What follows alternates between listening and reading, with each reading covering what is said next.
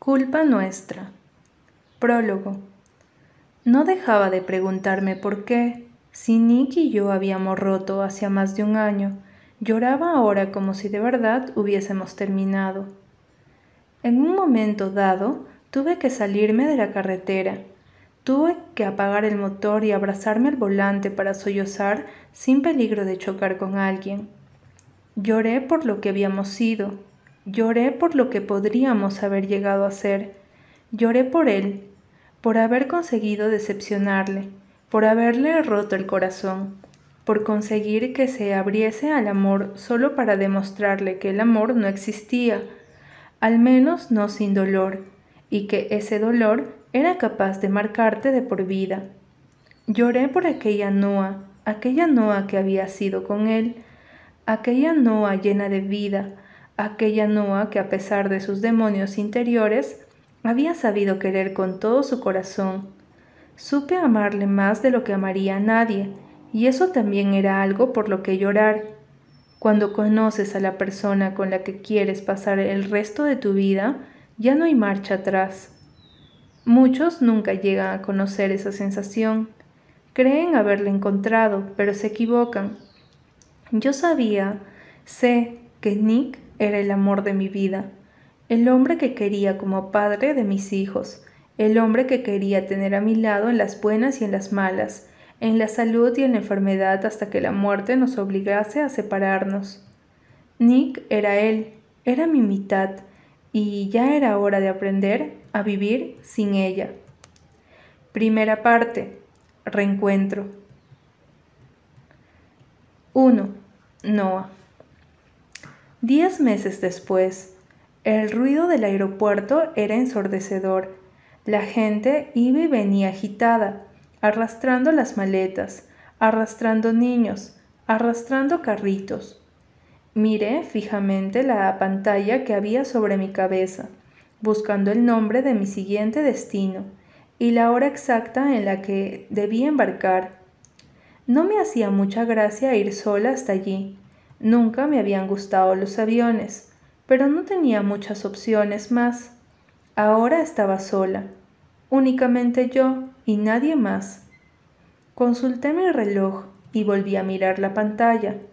Vale, había llegado con tiempo de sobra.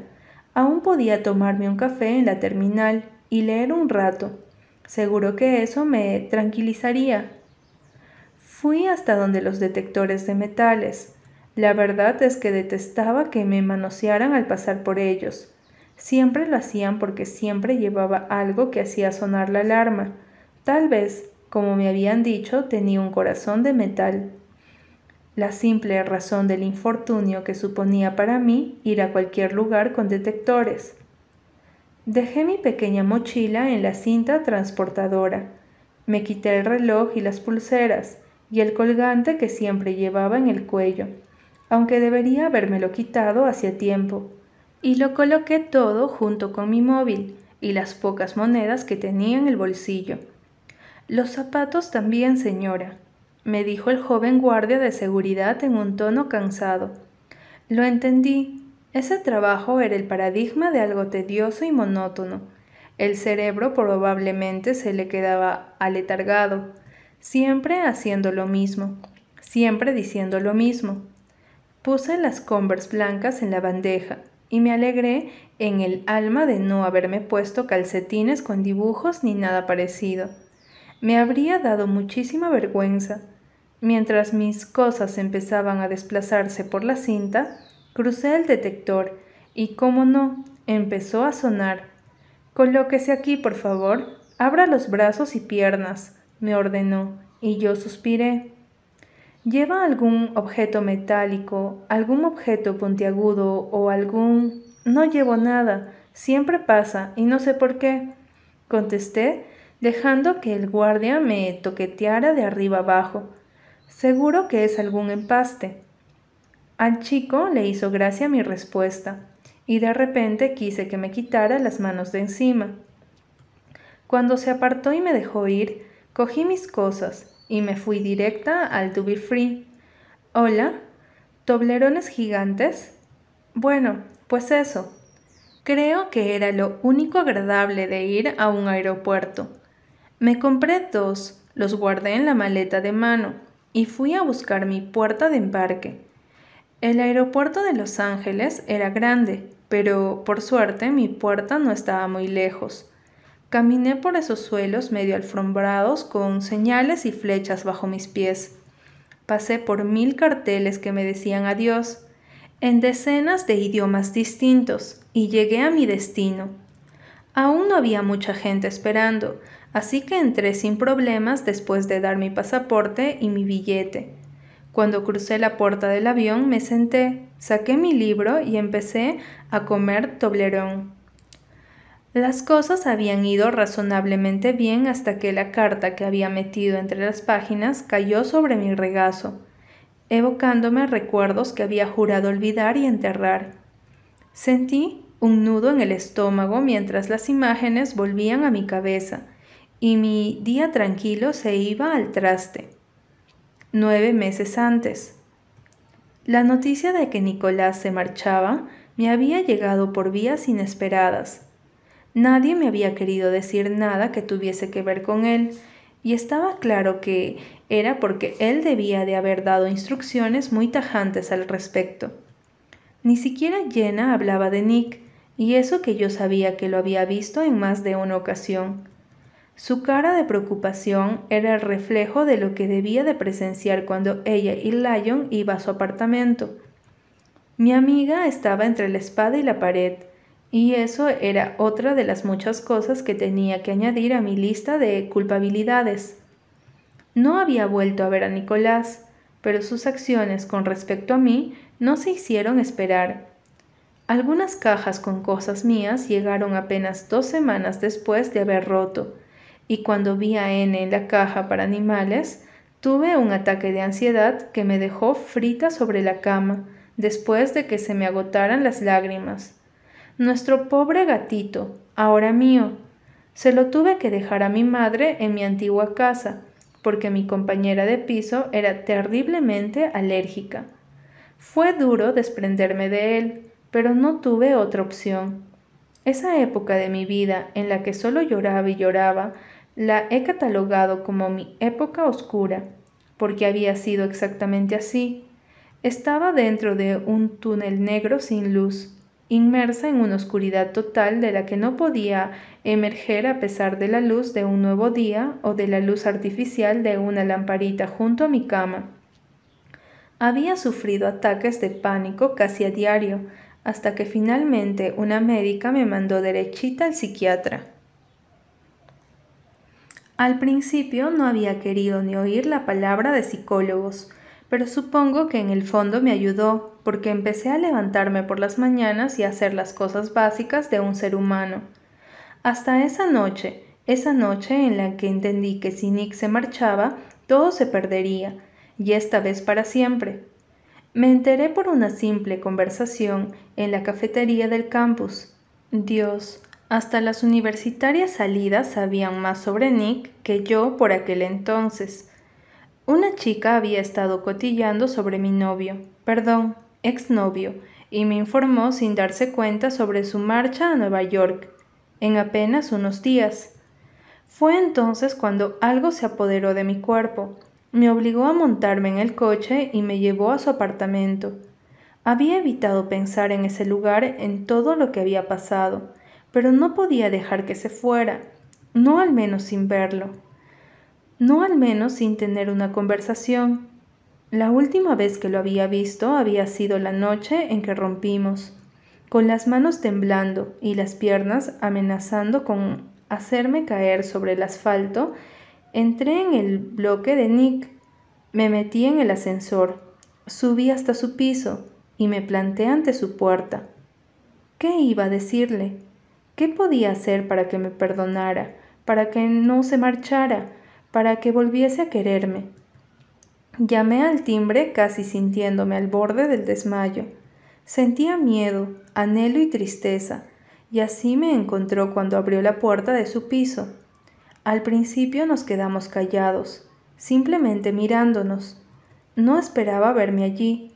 Es más, habría puesto la mano en el fuego de que su plan había sido marcharse sin mirar atrás, olvidarse de mí y hacer como si yo nunca hubiese existido, pero no contaba con que yo no iba a ponérselo tan fácil. La tensión fue casi palpable. Estaba increíble. Vaqueros oscuros, camiseta blanca y el pelo ligeramente revuelto. Calificarlo de increíble era quedarse corto. Él siempre lo estaba, pero aquella mirada, aquella luz que siempre aparecía en su rostro cuando me veía llegar, se había apagado ya no existía esa magia que nos hechizaba cuando estábamos el uno frente al otro. Al verlo tan guapo, tan alto, tan mío, fue como si me restregaran lo que había perdido. Fue como un castigo. ¿A qué has venido? Su voz fue dura y gélida, como el hielo, y me hizo salir de mi estupor. Yo contesté con la voz entrecortada. ¿Qué podía decirle? ¿Qué podía hacer para que volviese a mirarme como si yo fuese su luz, su esperanza, su vida? Ni siquiera parecía querer escucharme, pues se dispuso a cerrarme la puerta en las narices. Pero entonces tomé una decisión. Si tenía que luchar, lucharía. No pensaba dejarlo marchar. No podía perderlo, puesto que yo sin él no sobreviviría. Sería imposible. Me dolía el alma verlo allí delante de mí y no poder pedirle que me abrazara, que calmara ese dolor que me consumía día a día y me adelanté y escurriéndome me metí por la rendija, colocándome en su piso e invadiendo su espacio. ¿Qué crees que estás haciendo? me preguntó, siguiéndome cuando fui directa hasta el salón. La estancia estaba irreconocible. Había cajas cerradas por todas partes. Mantas blancas cubrían el sofá y la mesita del salón. Recuerdos de ambos desayunando juntos, de besos robados en el sofá, de arrumacos viendo películas, de él preparándome el desayuno, de mí suspirando de placer entre esos cojines, mientras él me besaba hasta dejarme sin aliento. Todo eso se había esfumado, ya no quedaba nada. Fue entonces cuando las lágrimas empezaron a brotar de mis ojos, y sin poder contenerme me volví hacia él. No puedes marcharte, sentencié con la voz entrecortada. No podía dejarme. Lárgate, Noah, no pienso hacer esto, replicó quedándose quieto a la vez que apretaba la mandíbula con fuerza.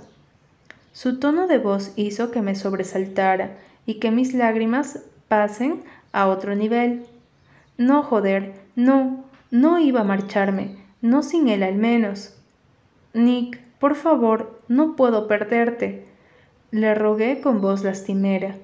Mis palabras no eran nada del otro mundo, pero eran sinceras, totalmente sinceras.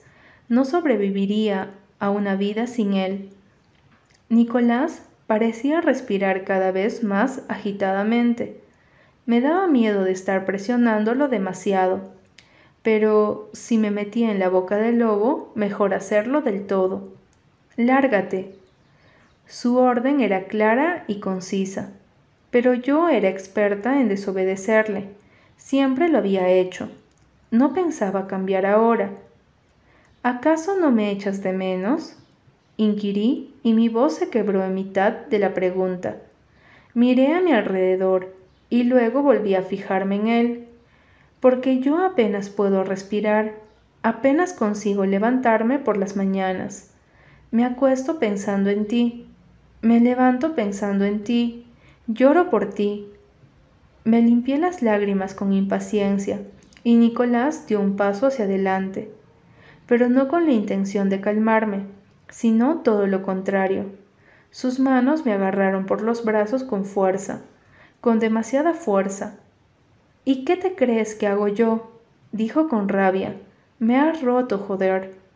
Sentir sus manos en mi piel, por muy feo que fuese el gesto, fue suficiente para darme fuerzas. Había echado tanto de menos su contacto, que sentí como un chute de adrenalina en el mismo centro de mi alma. Lo siento, me disculpé bajando la cabeza, porque una cosa era sentirlo, y otra muy distinta soportar el odio en sus bonitos ojos claros. Cometí un error, un error inmenso e imperdonable, pero no puedes dejar que eso acabe con lo nuestro. Levanté los ojos. Esta vez necesitaba que creyese mis palabras, que viera en mi mirada que hablaba desde el corazón. Yo nunca voy a amar a nadie como te amo a ti. Mis palabras parecieron quemarle, porque apartó las manos de mi cuerpo. Se volvió y se las llevó al pelo con desesperación. Se lo mesó y se fijó en mí de nuevo. Parecía desquiciado, parecía estar librando la peor batalla de su vida. Un silencio se instaló entre nosotros. ¿Cómo pudiste? preguntó segundos después y mi corazón volvió a romperse al escuchar cómo su voz se quebraba en la última palabra. Di un paso de forma vacilante. Él estaba herido por mi culpa, y solo quería que me estrechara entre sus brazos, que me abrazase otra vez, que me dijese que todo iba a solucionarse. Ni siquiera lo recuerdo. Admití con la voz rota por la angustia. Era cierto, no lo recordaba, mi mente lo había bloqueado.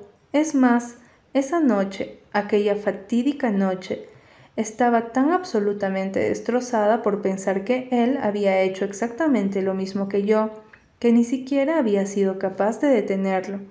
Lo había dejado hacer. En ese momento de mi vida estaba tan destrozada que simplemente había desconectado de mi cuerpo y de mi alma. Nada que no tenga que ver conmigo permanece en mis recuerdos.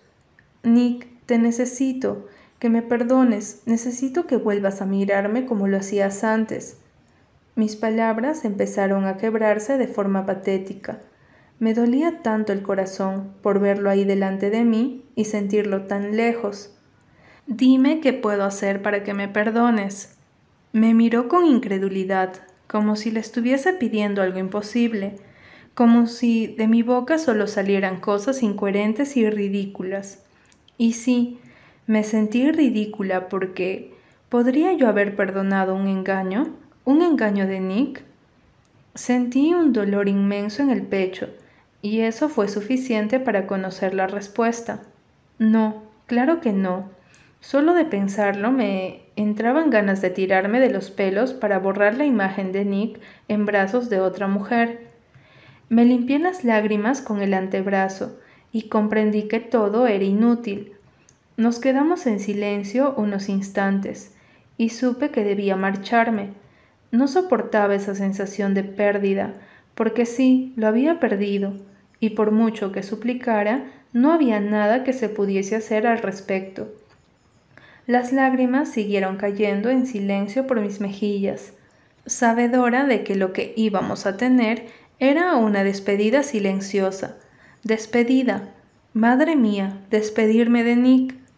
¿Cómo se hacía algo así? ¿Cómo te despides de la persona que más quieres y necesitas en tu vida?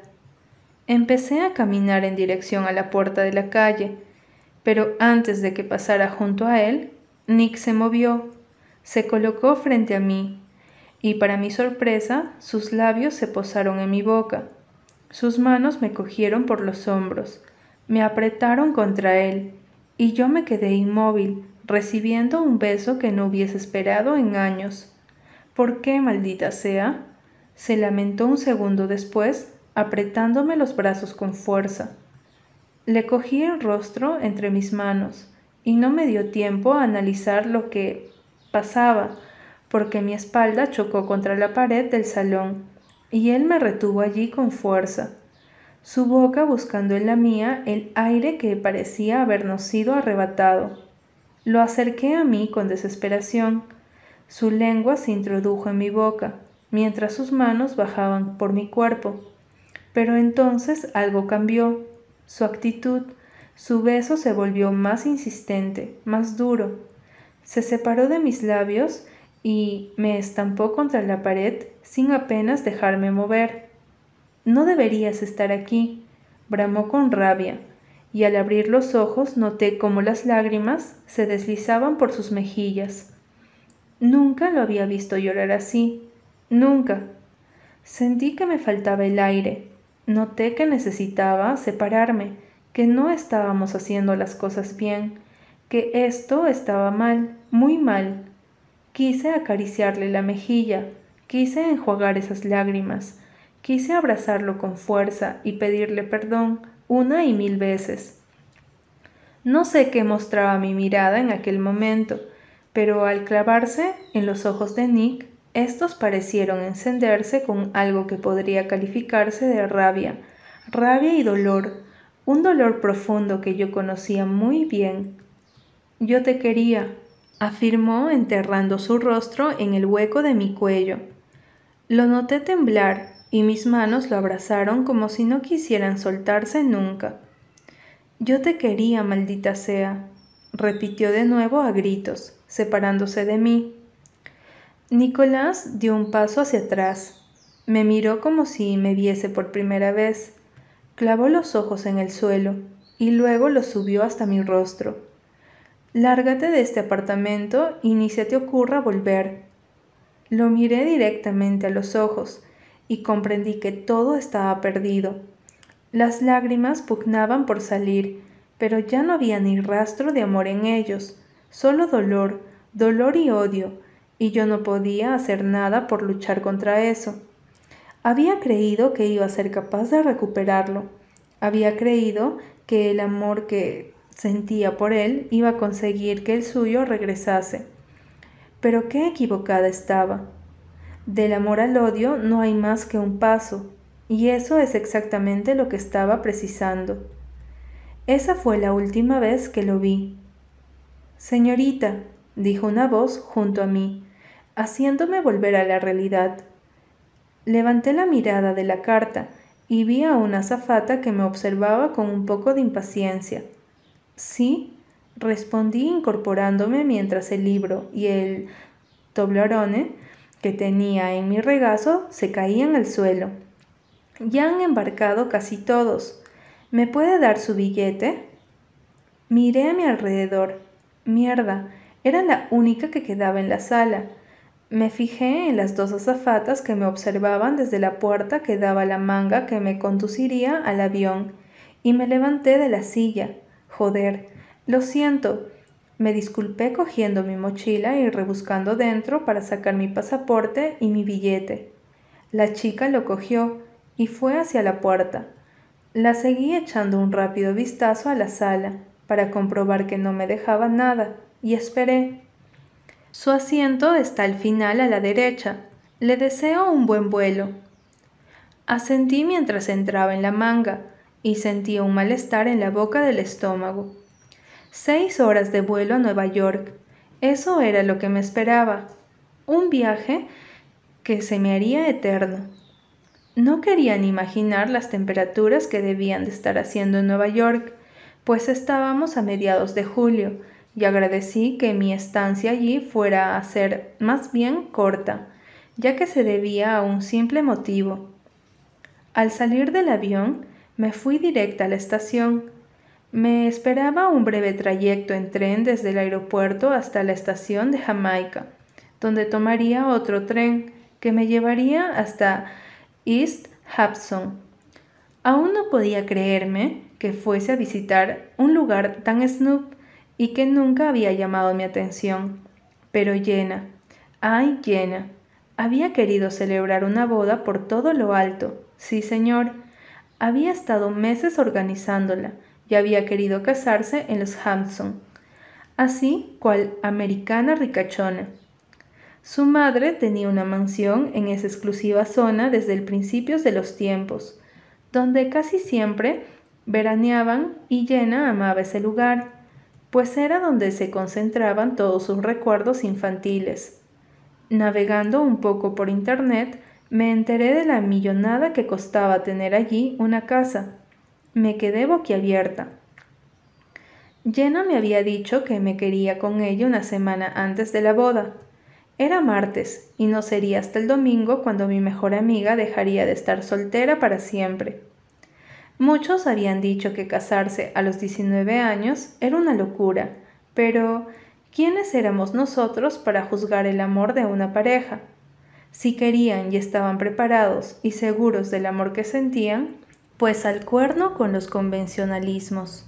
Así que ahí estaba yo, bajándome del tren en la estación de Jamaica para enfrentarme a dos horas y pico de viaje en el transcurso del cual iba a tener que concienciarme de que no solo tenía que ver cómo mi mejor amiga se casaba, sino que iba a volver a ver a Nicolás Leister, después de diez meses sin saber absolutamente nada de él, más que las pocas cosas que había descubierto en Internet.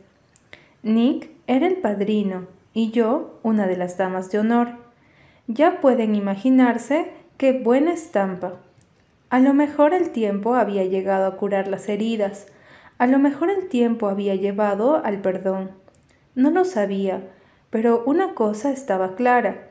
Ambos íbamos a encontrarnos frente a frente, y lo más seguro era que estallase la Tercera Guerra Mundial.